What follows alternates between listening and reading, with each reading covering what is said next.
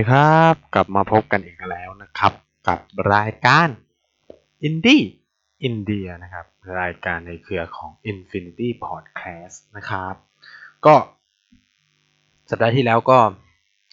เมามอยเรียกว่าอะไรปลดปล่อยอารมณ์กับก็อธิบายว่าการรีวิวอาหารของโพสต์โพสต์หนึ่งมันมีปัญหายังไงนะครับก็ ตามที่สัญญากันไว้ครับ ก็คือเราจะมาทำซีรีส์เรื่องเมืองในประเทศอินเดียกันใช่ไหมก็เปิดฉากไปด้วยนิวเดลีนะฮะเพราะว่าเป็นเมืองที่นายไปอยู่โคตรนานไม่ใช่ไปอยู่นานที่สุดแล้วคือเป้าหมายหลักๆของการทำซีรีส์เรื่องเมืองเนี่ยก็คือนายต้องการอยากให้ทุกคนเนี่ยรู้จักอินเดียมากขึ้นในลายเมืองด้วยนะ ไม่แบบ ไม่แบบเป็นลายลัดมันก็เออในลายลัดก็ได้หรือแบบเป็นเมืองเมืองไปด้วยอะไรเงี้ยแต่ละเมืองมันมีความน่าสนใจยังไง มันมีความต่างทางวัฒนธรรมภาษาหรืออะไรเงี้ยก็คือ ปัญหาของคนไทยเนาะก็คือแบบเราจะแบบมองทุกสิ่งทุกอย่างเหมือนเหมือนเหมือนกันอะคือแบบ อารมณ์แบบชอบเขาเรียกว่าอะไรเหมารวม ภาษาคือมันมันมันเหมารวมก็คือแบบเราพยายาม identify หรือว่าพยายามบอกอะไรบางอย่างเช่นแบบ เรามองลาวก็คือลาวหมด ใช่ไหมคนลาวคนลาวเราทั้งที่แบบลาวมีลาวเหนือลาวกลางลาวใต้อะไรเงี้ยหรือแบบเวียดนามมีเวียดนามเหนือเวียดนามใต้หรืออะไรเงี้ยซึ่งคนแต่ละพื้นที่มันก็จะไม่เหมือนกัน คือเราจะแบบ คนไทยมันมีปัญหาอย่างนึงด้วยความที่ประเทศไทยเนี่ยมันมีความเป็นรัฐรวมศูนย์คำว่ารัฐรวมศูนย์คืออะไร คือ อารมณ์ประเทศที่ทำทุกอย่างให้มันเหมือนกันอะเข้าใจไหมคือเก็ตปะมันทำให้เราไม่ค่อยเห็นความหลากหลายมากขึ้น เลยคือเหมือนเราโดนบ่มเพาะมาในลักษณะที่ทุกคนต้องเหมือนกัน เช่น การไปโรงเรียน ทุกคนต้องใส่ชุดนักเรียนเหมือนกัน ตัดผมทรงคล้ายๆกัน คุณจะไม่ค่อยเราจะไม่ค่อยเห็นความแปลกใหม่ ใช่ไหมเราจะไม่เคย เห็นความแตกต่างคือเราโดนบ่มเพาะมาตั้งแต่เล็กจนโตอะว่าแบบเฮ้ยคุณต้องทำอะไรให้มันเหมือนเหมือนเหมือนเหมือนกันหมด ใช่ไหมมันก็เลยเราก็เลยไม่ค่อยเห็นความหลากหลาย ความแตกต่างที่ ความหลากหลายมันเป็นเรื่องปกติมากคือทุกสังคมมันต้องมีความหลากหลาย ซึ่งหลายประเทศอะมันส่งเสริมเรื่องพวกนี้ มันจึงเราจึงเห็นว่าโรงเรียนเขาไม่ได้บังคับเรื่องการแต่งชุดนักเรียนหรืออะไรเงี้ย คือโอเค การมีระเบียบการอยู่ในกรอบมันเป็นเรื่องจำเป็นแต่ สิ่งเหล่านี้ต้องไม่เป็นการกดทับความคิดหรือเขาเรียกว่าอะไรความหลากหลายทางชาติพันธุ์อะไรเงี้ยคือแบบอ่านข่าวเรื่องหนึ่งแล้วแบบรู้สึกงงมากเว้ยที่แบบห้ามเด็กสวมฮิญาบไปโรงเรียน ซึ่งเฮ้ยเรามาถึงจุดนี้แล้วหรอวะอะไรเงี้ย คือแบบเขาบอกเขาอ้างว่า อะไรนะ เพราะว่าที่บริเวณนั้นเป็นที่ธรณีสงฆ์อะไรเงี้ยมันเกิดขึ้นที่สามจังหวัดคือสามจังหวัดเนี่ยมันเป็นประเด็นอิชูเยอะเพราะอะไรรู้ เพราะว่ามันมีความเรียกอะไรมันมีความเข้มข้นทางความหลากหลายเยอะมากเงี้ยแต่เราด้วยความที่หลักคิดของคนมันยังเหมือนเดิมอะคือแบบเฮ้ยทำไมอันนี้มันแตกต่างอะไรเงี้ยใช่ปะทำไมมันไม่เหมือนเราอะไรเงี้ยเออ มันก็แบบ พอเราไม่ถูกฝึกเนี่ยเราก็จะ นำมาสู่การตั้งคำถามหลาย ๆ อย่างแล้วก็จะแบบ การตั้งคำถามเราก็จะผลักไปหลาย ๆ เรื่อง มันจะนำไปสู่ความรุนแรง มันจะไปนำไปสู่หลาย ๆ อย่าง ความเหยียดใช่ไหมเหยียดทางชาติพันธุ์อะไรเงี้ยซึ่งไอ้เรื่องฮิญาบเรื่องอะไรเนี่ย ไม่กลับไม่เกิดขึ้นในพื้นที่อื่น เกิดเฉพาะในสามจังหวัด ไม่เกิดในกรุงเทพไม่เกิดในพื้นที่อื่น ซึ่งเขาก็อนุญาตให้เด็กสวมฮิญาบเข้าไปโรงเรียนได้ คือ อันนี้พูด ไม่ได้พูดวางบนหลักศาสนา วางอยู่บนหลักของสิทธิอะคือคนเรามันควรจะมีสิทธิ์ที่จะแต่งกายอะไรบางอย่าง ที่มันมันก็คือเด็กคนนั้นก็คือแต่งชุดนักเรียนนะแต่เขาแค่ต้องสวมฮิญาบตามกฎของศาสนาเขาเนาะเหมือนอารมณ์เราบังคับให้ ทุกคนต้องสวดมนต์ตอนเช้าอะ คือแบบ แล้วแบบเด็กคริสเด็กอิสลามหรือคนที่ต้องโดนบังคับต้องเรียนพุทธศาสนามึง ทำไมไม่เรียนคริสตศาสนา หรือทำไมไม่เรียนศาสนาอื่น ๆ ด้วยทำไมต้องเรียนพุทธศาสนาอันนี้ก็แบบนะคือจริงๆเรื่องศาสนาคือถ้าแบบไทยพยายามบอกว่าตัวเองเป็น secular state เนี่ย secular state คือรัฐฆราวาสรัฐฆราวาสคือรัฐที่ไม่ได้เอาประเทศที่ไม่ได้เอาศาสนาใดศาสนาหนึ่ง ชูธง แต่ว่ายอมรับสิทธิทุกอย่างของคนที่นับถือศาสนานะครับ ก็นี่ก็แบบ นายก็เลยพยายามจะเขาเรียกว่าล้างภาพทุกอย่างเกี่ยวกับอินเดีย คือเวลาเราพูดถึงอินเดียก็จะแบบแขกดำอะ มันก็จะแบบมันจะมีภาพบางอย่างอะ ซึ่งมันไม่ใช่เว้ย คือแบบมันไม่ใช่อย่างนั้น คือเราก็เริ่มจากเดลีแล้วเนาะ เดลีมันก็จะซ้อนภาพความเป็นอินเดียส่วนเหนือ ที่รุ่มรวยไปด้วยวัฒนธรรมฮินดูอะไรอย่างนี้ใช่ไหม เพราะว่า มันมีประวัติศาสตร์ มันมีหลายๆสิ่งหลายอย่าง คือ การรีวิวเรื่องเมืองของไหนเนี่ย เราจะได้เห็นทุกอย่างเลยไหนก็จะเล่าทั้งประวัติศาสตร์ใช่ไหมจะเล่าทุกอย่าง เพราะว่า แล้วทุกที่ที่เล่าเนี่ยคือไปเอง ฟังจากปากคนจริง ๆ เราไม่ได้แบบ make it อะไรเงี้ยเราก็คือเอาจากสิ่งที่เรารู้สึกเนาะแล้วเราก็เรียนรู้กับมันคือ แล้ว มันจะทำให้แบบ ทุกคนเนี่ยมีความสนใจในประเทศอินเดียมากขึ้น แล้วก็หวังว่าแต่ละเทปเนี่ยก็จะทำให้ทุกคนเฮ้ยอยากไปเมืองนั้นเมืองนี้อะไรเงี้ยเออไปตามที่เราไปอะไรอย่างนี้ครับ ก็สำหรับในส่วนของเทปนี้เนี่ยนายก็ได้เลือกมาหนึ่งเมือง ซึ่งมันก็จะต่างสุดขั้วไปเลยนะมันคือ มันเป็นรัฐรัฐหนึ่งอยู่ทางตอนออกเฉียงเหนือหรือภาคอีสานองอินเดียคือรัฐสิกิม คือไนท์ไปรัฐนี้แล้วนายโคตรชอบจริงๆ คือแบบคนจะชอบแบบเฮ้ยจมูกแคทเมียสวยเลลาดักสวยอะไรอย่างงี้ใช่ไหมแต่แบบ ในความรู้สึกนะ คือแบบไปมาทั้งสองที่แล้วคือก็ยังคิดว่าสิกิมนี่คือแบบนิพพานสิกิมคือ Amazing สิกิมมันยังสวยถึงแม้มันจะแบบการเดินทางยังไม่ดีเว้ยแต่แบบสิกิมมันดีจริง ๆ คือแบบไม่ได้พูดเรื่อยมันดีมาก คือแบบใครมีโอกาสต้องไป ถึง ถึงมันจะไม่ค่อยมีทัวร์ไปนะ แต่แบบสิกิมมันคือเด็ดอะคือมันต้องเล่าเท้าความก่อนว่า คือสิกิมเนี่ยมันเป็นรัฐที่แบบไม่น่ามาอยู่กับอินเดียด้วยแหละเออคือ มันเป็นรัฐค่อนข้างจะใหม่เข้ามาเป็นส่วนหนึ่งของอินเดียประมาณปีพันเก้าร้อยเจ็ดสิบสี่อะไรประมาณเนี้ยคือ ถ้าค้าความประวัติศาสตร์เนี่ยมันก็ย้อนไปได้แบบ ในยุคที่แบบ ทิเบตรุ่งเรือง คือวัฒนธรรมของสิกิมเนี่ยมันอยู่ในเส้นทางสายใหม่อะเส้นทางสายใหม่คือเส้นทางคือเส้นทางการค้าระหว่างจีนกับประเทศต่างๆ คือสิกิมมันเป็นเหมือนทางผ่านอะที่แบบสินค้าจากจีนจะลงมาอินเดียทางอ่าวเบงกอลใช่ไหมแล้วก็สินค้าจากอินเดียก็จะขึ้นไปจีนทางเนี้ยคือถ้าใครดูในแมปมันจะอยู่ติ่งตรงระหว่างเนปาลภูฐานแล้วทางเหนือมันก็คือจีนใช่ไหมจีนก็คือจีนที่เบตนะ คือถ้าใครดูแมปไปดูแผนที่อะจะเห็นนะมันจะถูกขนาดด้วยภูฐานภูฐานอยู่ทางถ้าดูหันหน้าเข้าแผนที่ภูฐานอยู่ทางขวามือเนปาลอยู่ทางซ้ายมือแล้วข้างบนก็คือทิเบต และข้างล่างคือเวสต์เบงกอลคือรัฐเบงกอลตะวันตกอะไรเงี้ยพอดูแมปนี้เสร็จใช่ไหมก็จะเห็นว่า ความน่าสนใจของสิกิมมันโดนโอบล้อมด้วยวัฒนธรรมอะไรลองตั้งคำถาม เออให้ลองคิดคำตอบนั่นคือมันถูกอบล้อมด้วยวัฒนธรรมของพุทธศาสนาแบบมหายานมันคือต้องบอกว่าพุทธศาสนามหายานของอินเดียเนี่ยมันจะขึ้นไปสู่ทิเบตไม่ได้เลย ถ้ามันไม่ผ่าน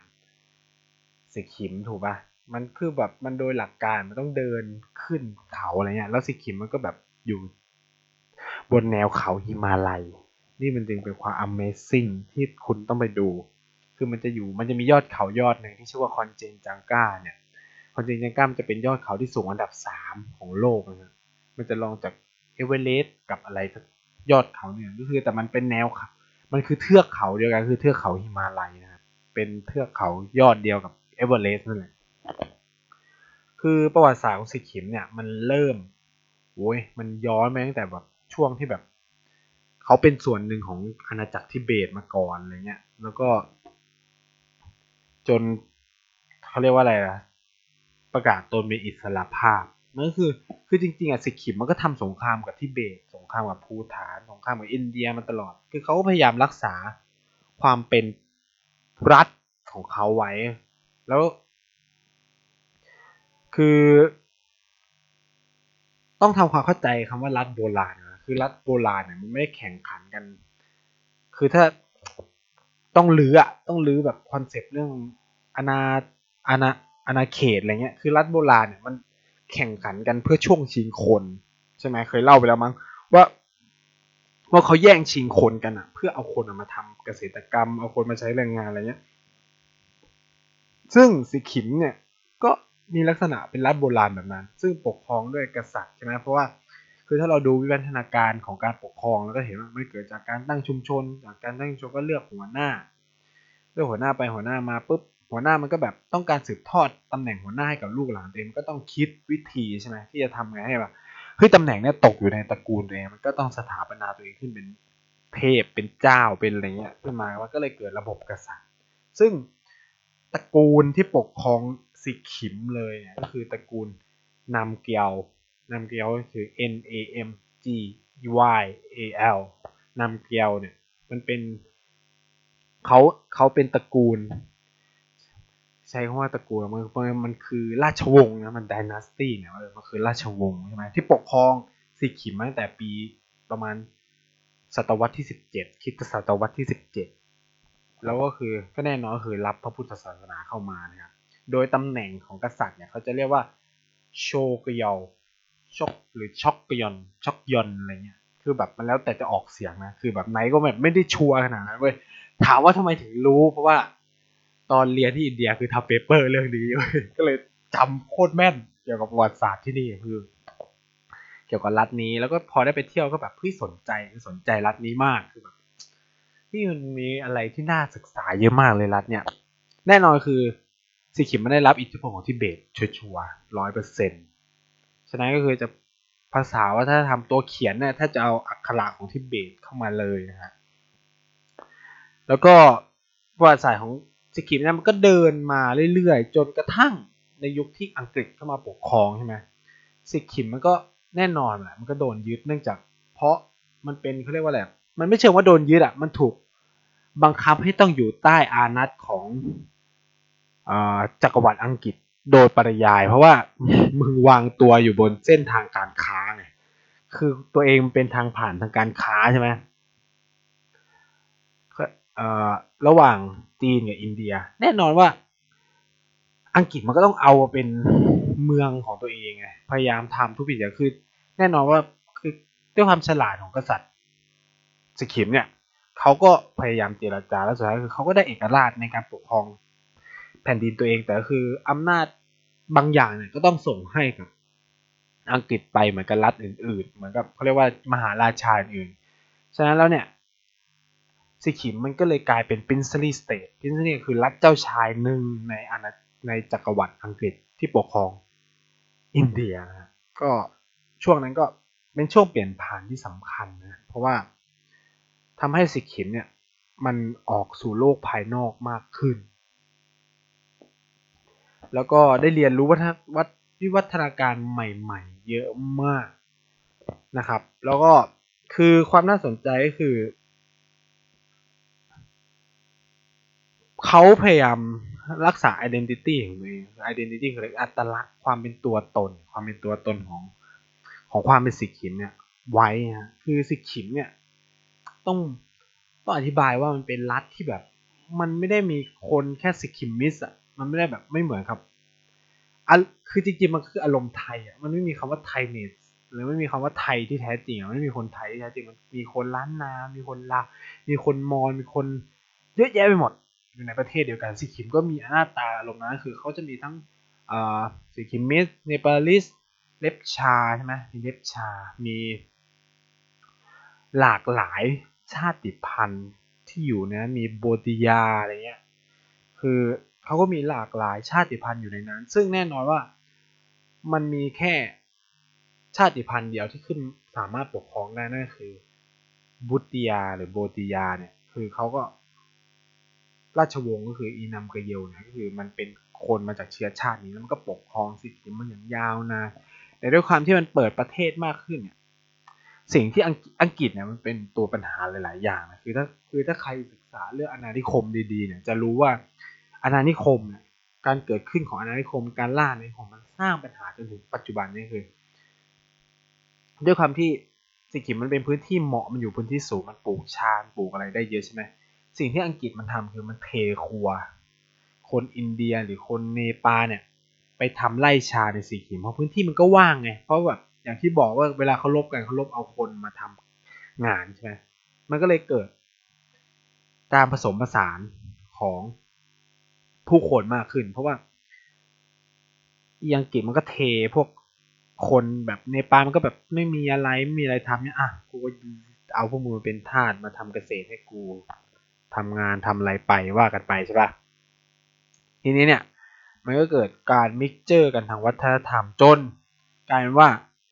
ชนพื้นเมืองดั้งเดิมเนี่ยของสิกิมเนี่ยมันกลายเป็นคนส่วนน้อย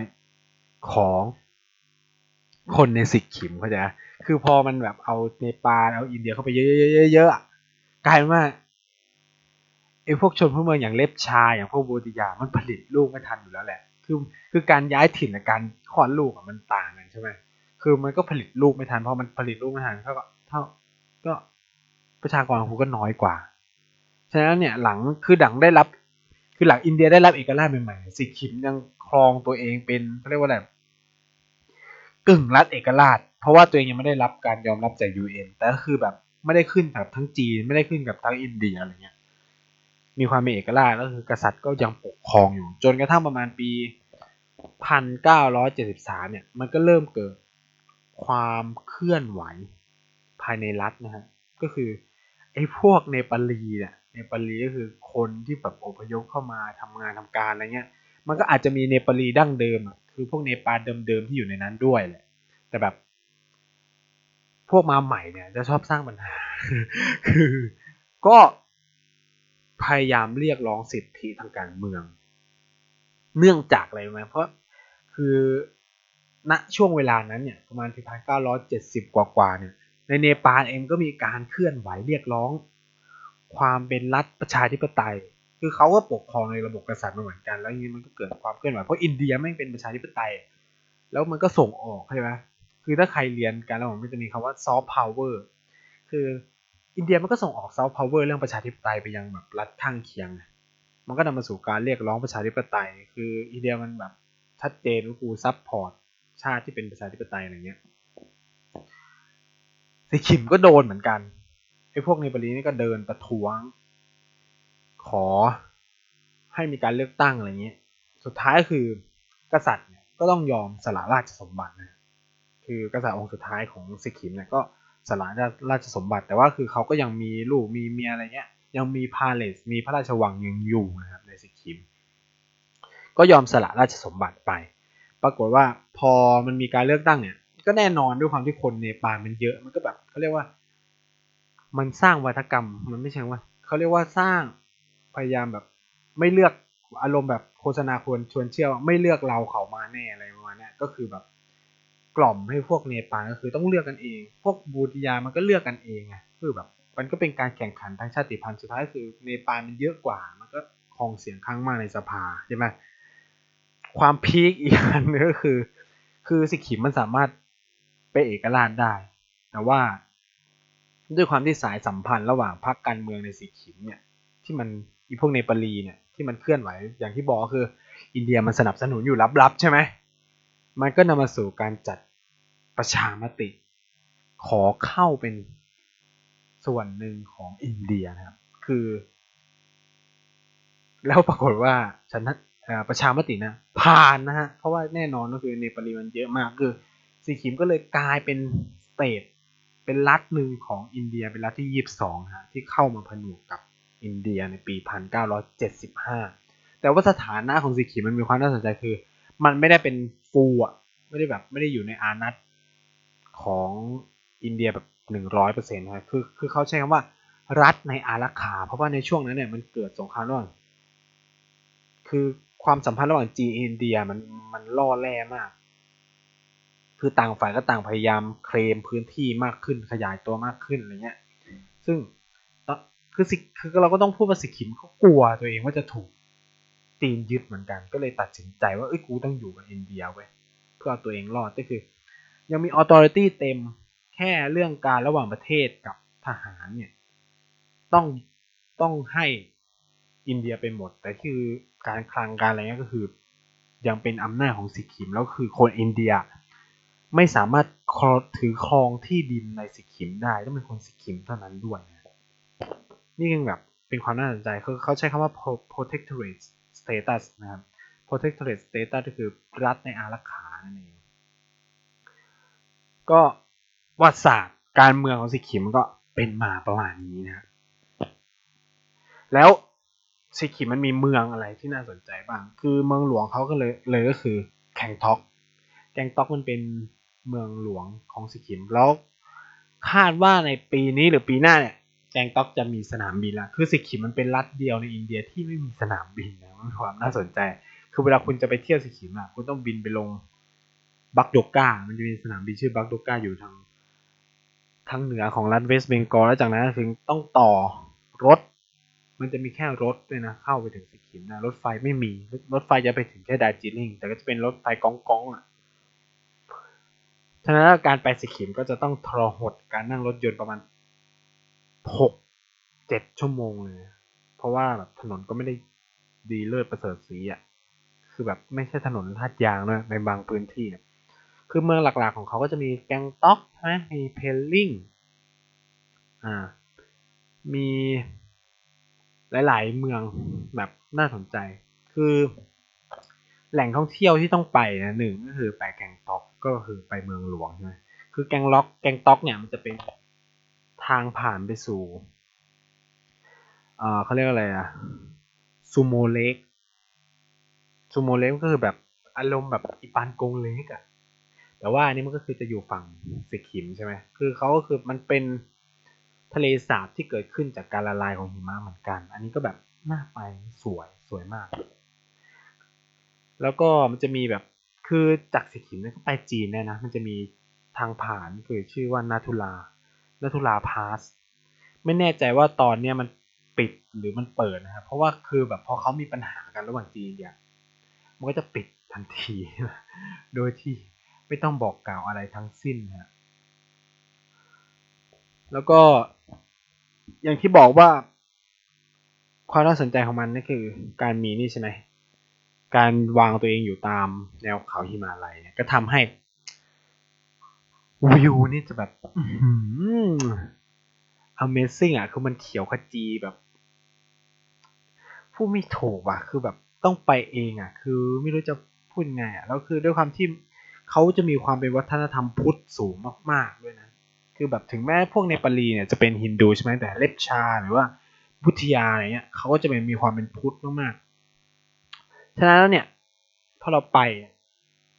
มันจะเหมือนใช้คำว่ามันก็เหมือนแบบ มีอารมณ์แบบบรรยากาศไทยๆกินอาหารก็อร่อยอ่าคือตอนไปนี่ด้วยความที่ไป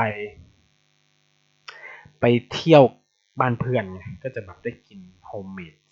ก็จะอร่อยมาก แล้วเขาก็จะมีแบบพวกน้ำตกมีคือที่เที่ยวในสิกิมมันคือเยอะแบบ เยอะมากอะ่ะ คือ มันจะมีวัดหนึ่งอะที่แบบมีพระพุทธรูปใหญ่ๆ ถ้าใครฟังเทปไอ้เรื่องพระพุทธศาสนา ไอ้รูปรูปที่ไหนเอาไปเอาไปแปะนั่นน่ะ นั่นคือรูปจากที่ไปสิคิมนะอีวัดนั้นน่าจะอยู่ที่เมือง นำชิอยู่ทางแบบเขาเรียกว่า South สิกขิม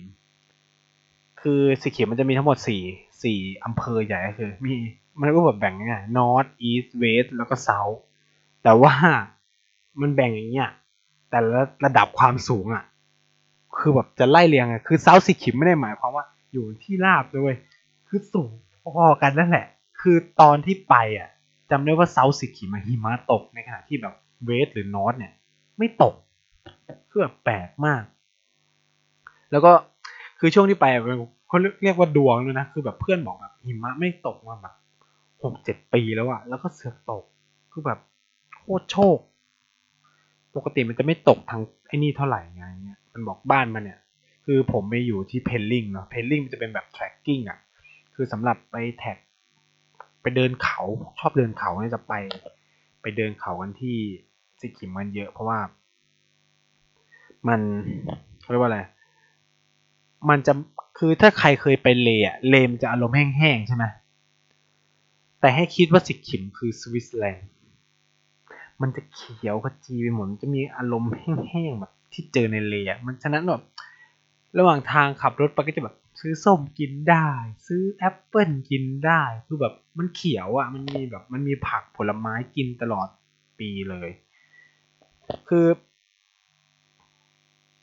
คือสิขิมมันเลยกลายเป็นแบบมนต์เสน่ห์หนึ่งที่แบบ คุณต้องไม่พลาดที่จะไป ซึ่งท่านมีวิธีแนะนำง่ายๆการเดินทางครับ บินไปลง บินจากไทยไปลงเกากัตาใช่ไหมต่อคืออันนี้เอาแบบหรูก่อน บินจากไทยไปลงเกากัตาต่อเครื่องจากเกากัตตาไปลงบักโดกาแล้วจากนั้นอะมันจะมีรถ แถวสนามบินเลยมั้ง เออ น่าจะมีรถแถวสนามบินเลย ขึ้นไปแก่งตอก แล้วจากนั้นอะ คุณจะไปเมืองอะไรอะ ก็ค่อยหารถจากแก่งตอก แต่จริงคือถ้าแบบมันอาจจะมีรถบักโดกาเพลลิงบักโดกานัมชีอะไรก็อาจจะมีได้เหมือนกัน ก็ไม่ได้ไม่ได้นี่นะ แต่แต่ว่าความความความสิขิม ด้วยความที่มันเป็น protectorate status ใช่ไหมก็คือมันเป็นรัฐในอารักขาสิ่งที่ต้องรู้นะครับก็คือ หนึ่งคือเราต้องทำหนังสือผ่านแดนนะคือมันโคตรตลก มันไม่เชิงว่าตลกคือเข้าใจได้ว่าคือเขาเป็นดินแดนที่ถือว่าตัวเองไม่ได้เป็นส่วนหนึ่งของอินเดียอย่างร้อยเปอร์เซ็นต์ฉะนั้น แม้แต่คนคนอินเดียเอง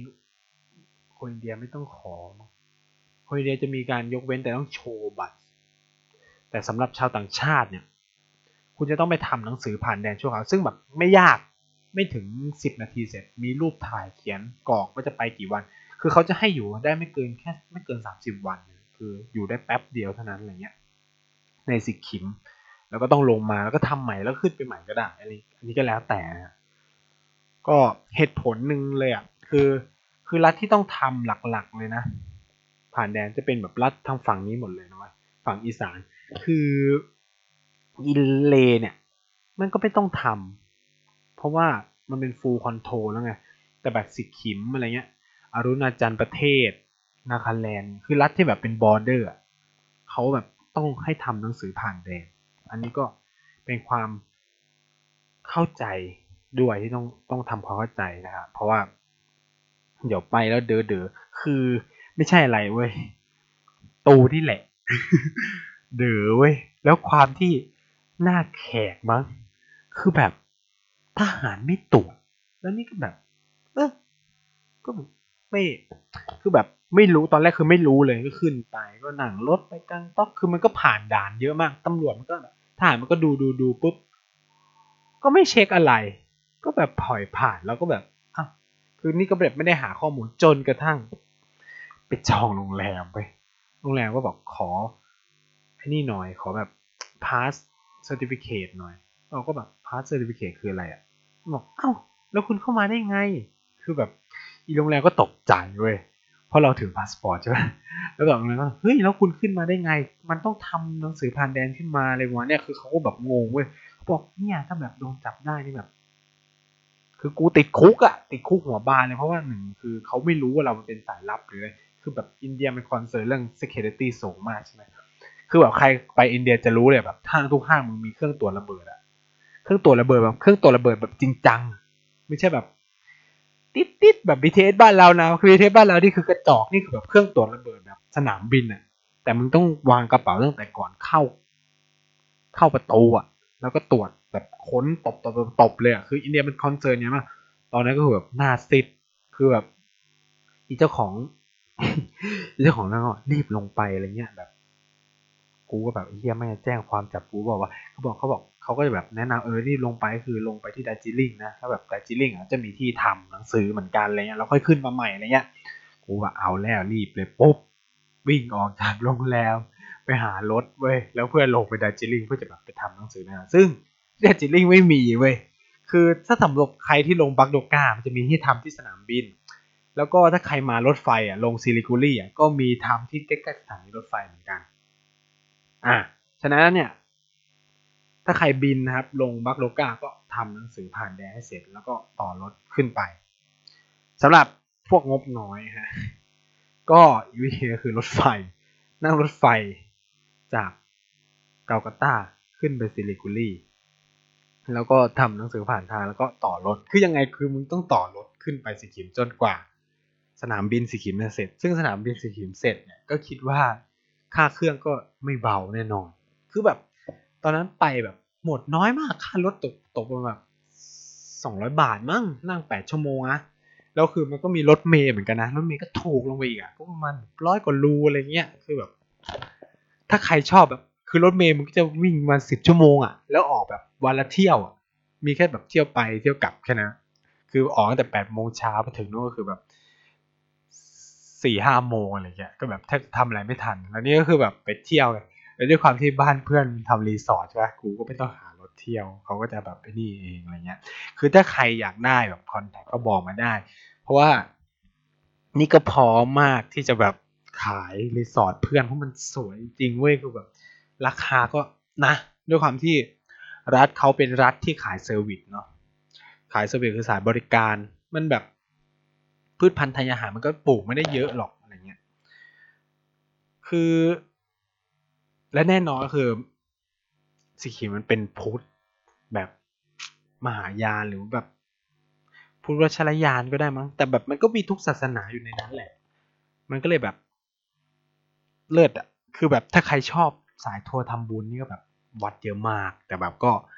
นั่งรถเหงือกแห้งกัน แต่มันก็จะมีพวกน้ำตกสวยๆมีอะไรเยอะ คือแบบ อย่าเอารูปแปะไปกว่าอะไรเงี้ย คือแบบ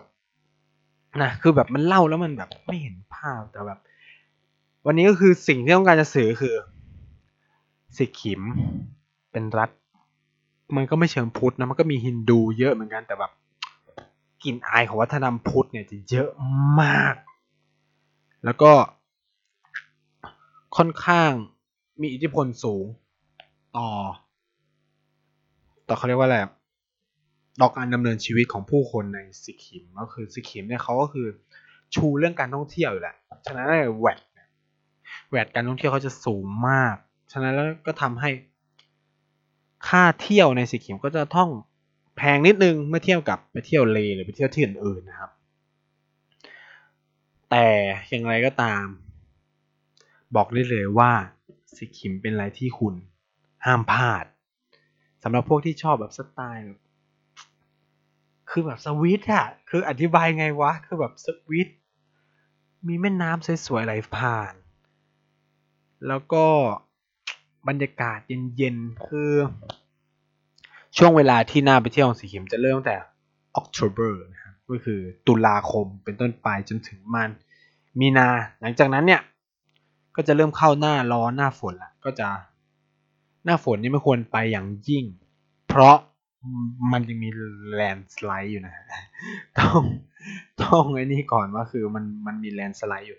คือเข้าใจว่ามันมีคนทำสารคดีเรื่องเล็บชานะเล็บชาเป็นคนพื้นเมืองสีขิมแบบโบราณเลยอารมณ์แบบคนป่าเลยอะก่อนพวกบูติยาบูติยามันก็เป็น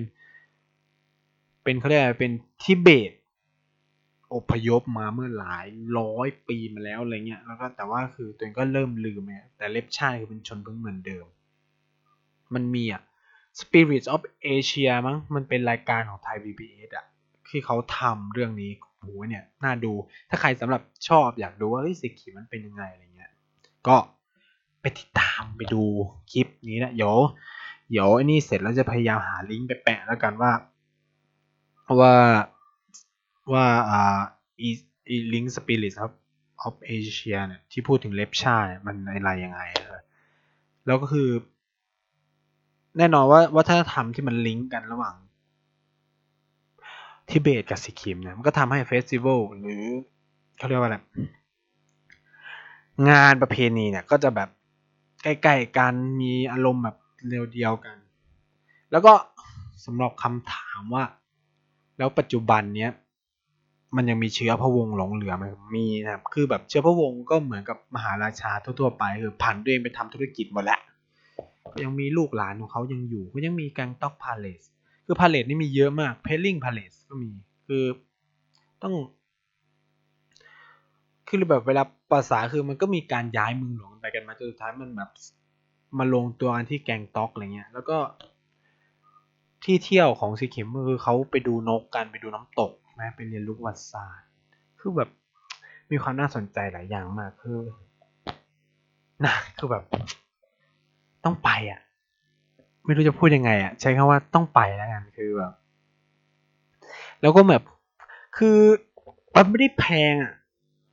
แล้วคือก็ได้เห็นบรรยากาศแบบเฮ้ยวิวภูเขาหิมาลัยด้วยคือแบบ ในราคาแบบ ตอนนั้นไปหมดไม่กี่ตังค์เองแต่ว่า ด้วยความที่นะนอนบ้านเพื่อนก็เลยแบบไม่ไม่แพงมาก แล้วก็อาหารจะค่อนข้างถูกปากมากถึงมากที่สุดแต่ว่านายก็ไม่ชอบร้านอาหาร อาหารร้านอาหารเหมือนเดิมแหละ เพราะว่า เพราะว่าร้านอาหารร้านอาหารมัน fake ก็จะว่ามันทำเพื่อตอบสนองลูกค้าเราต้องแบบกิน homemade คือถ้าใครใจกล้าหน่อยคือแบบไปขอตามบ้าน เนี่ยแบบขอกินข้าวด้วยได้ไหมอะไรคือคนสิกิมเขาใจกว้างมากคือเขาเป็นคนอบอ้อมอารีอารมณ์แบบ มันเป็นวัฒนธรรมแบบพุทธๆนะเนาะคือแบบมันอธิบายไม่ถูกเลย คือเราจะไม่เรียนรู้เลยจนกว่าเราจะแบบว่านี่มันคือความอบอ้อมอารีคือแบบบางชาติเนี่ยจะแบบค่อนข้างปิดเนาะเขาไม่ค่อยให้แบบเข้าไปยุ่งเกี่ยว คือนี่แบบเวลาเดินเข้าไปคุยไปอะไรเงี้ยก็สนุกมากเลยเว้ยสกิมมันเลยแบบเป็นอะไรที่แบบ คือไม่รู้จะพูดยังไง ยังไงคือควรไปอะไปมากๆอะไรเงี้ย คือแบบใครมีโอกาสก็เชิญชวนนะครับ ให้ลองไปดูนะฮะ แล้วก็ถ้ามีโอกาส เดี๋ยวก็คือมันมีคลิปที่ทำมาเยอะมากแต่แบบยังไม่มีโอกาสตัดต่อสักทีแล้วก็เอาไปลงอะไรเงี้ยก็ ถ้ามีโอกาสนะฮะ ก็จะจะตัดต่อแล้วก็เฮ้ยรู้สึกว่าสิขิมทำแล้วมั้ง เออ ถ้าจำไม่ผิดอะนะ แล้วก็คือไอตัวเขาเรียกว่าอะไรคลิปอะไรต่างๆ ที่เกี่ยวกับสีเขิมจะจะแปะแปะลิงก์ไว้ให้แล้วกัน แล้วก็ ถ้าใครแบบอยากสอบถามหรือปรึกษาอะไรเงี้ยก็แชทกันมาได้ผ่านเพจก็ได้ หรือว่าโพสก็ได้นะครับ ก็สำหรับก็เยอะมาก คือแบบตื่นเต้นไม่ใช่ ไม่ไม่ใช่ขนาดนั้นคือแบบเป็นคนติดคำว่าก้อนะฮะก็พยายามจะลดคำว่าก้อให้ได้นะครับสำหรับสัปดาห์นี้ก็หวังว่า คือทุกคนจะได้เรียนรู้อะไรบางอย่างเกี่ยวกับรัฐสิกิมนะฮะคืออย่างแรกคือก็ต้องเห็นแล้วแหละเฮ้ยมันยังมีเขาเรียกว่าอะไรวัฒนธรรมพุทธที่ยังหลงเหลืออยู่ในประเทศอินเดีย แล้วก็มันไม่ได้มีคนแค่หน้าแขกอย่างเดียวคือแบบคนสิกิมมันโคตรหน้าหมวยอะ แบบหมวยจริง ๆ ด้วยนะ คือแบบหมวยสวยๆเลยแบบน่ารักน่ารักอะไรเงี้ยก็ อินเดียเป็นประเทศที่หลากหลายจริงก็ศึกษามากนะคือแบบมันมีหลายเมืองที่คุณต้องค้นพบที่นอกเหนือจากอัคราเดลีชัยปุระ จ๊อดปูร์ จ๊อดปุระ หรืออุทัยปุระ หรือเลห์ หรือแบบแคชเมียร์ หรือแบบพุทธคยาหรืออะไรเงี้ยมันมีมากกว่านั้นเยอะมาก ที่แบบ สาย trekking หรือสายท่องเที่ยว backpack เนี่ยต้องไปจริงๆครับ ก็หวังก็อีกแล้วนะครับ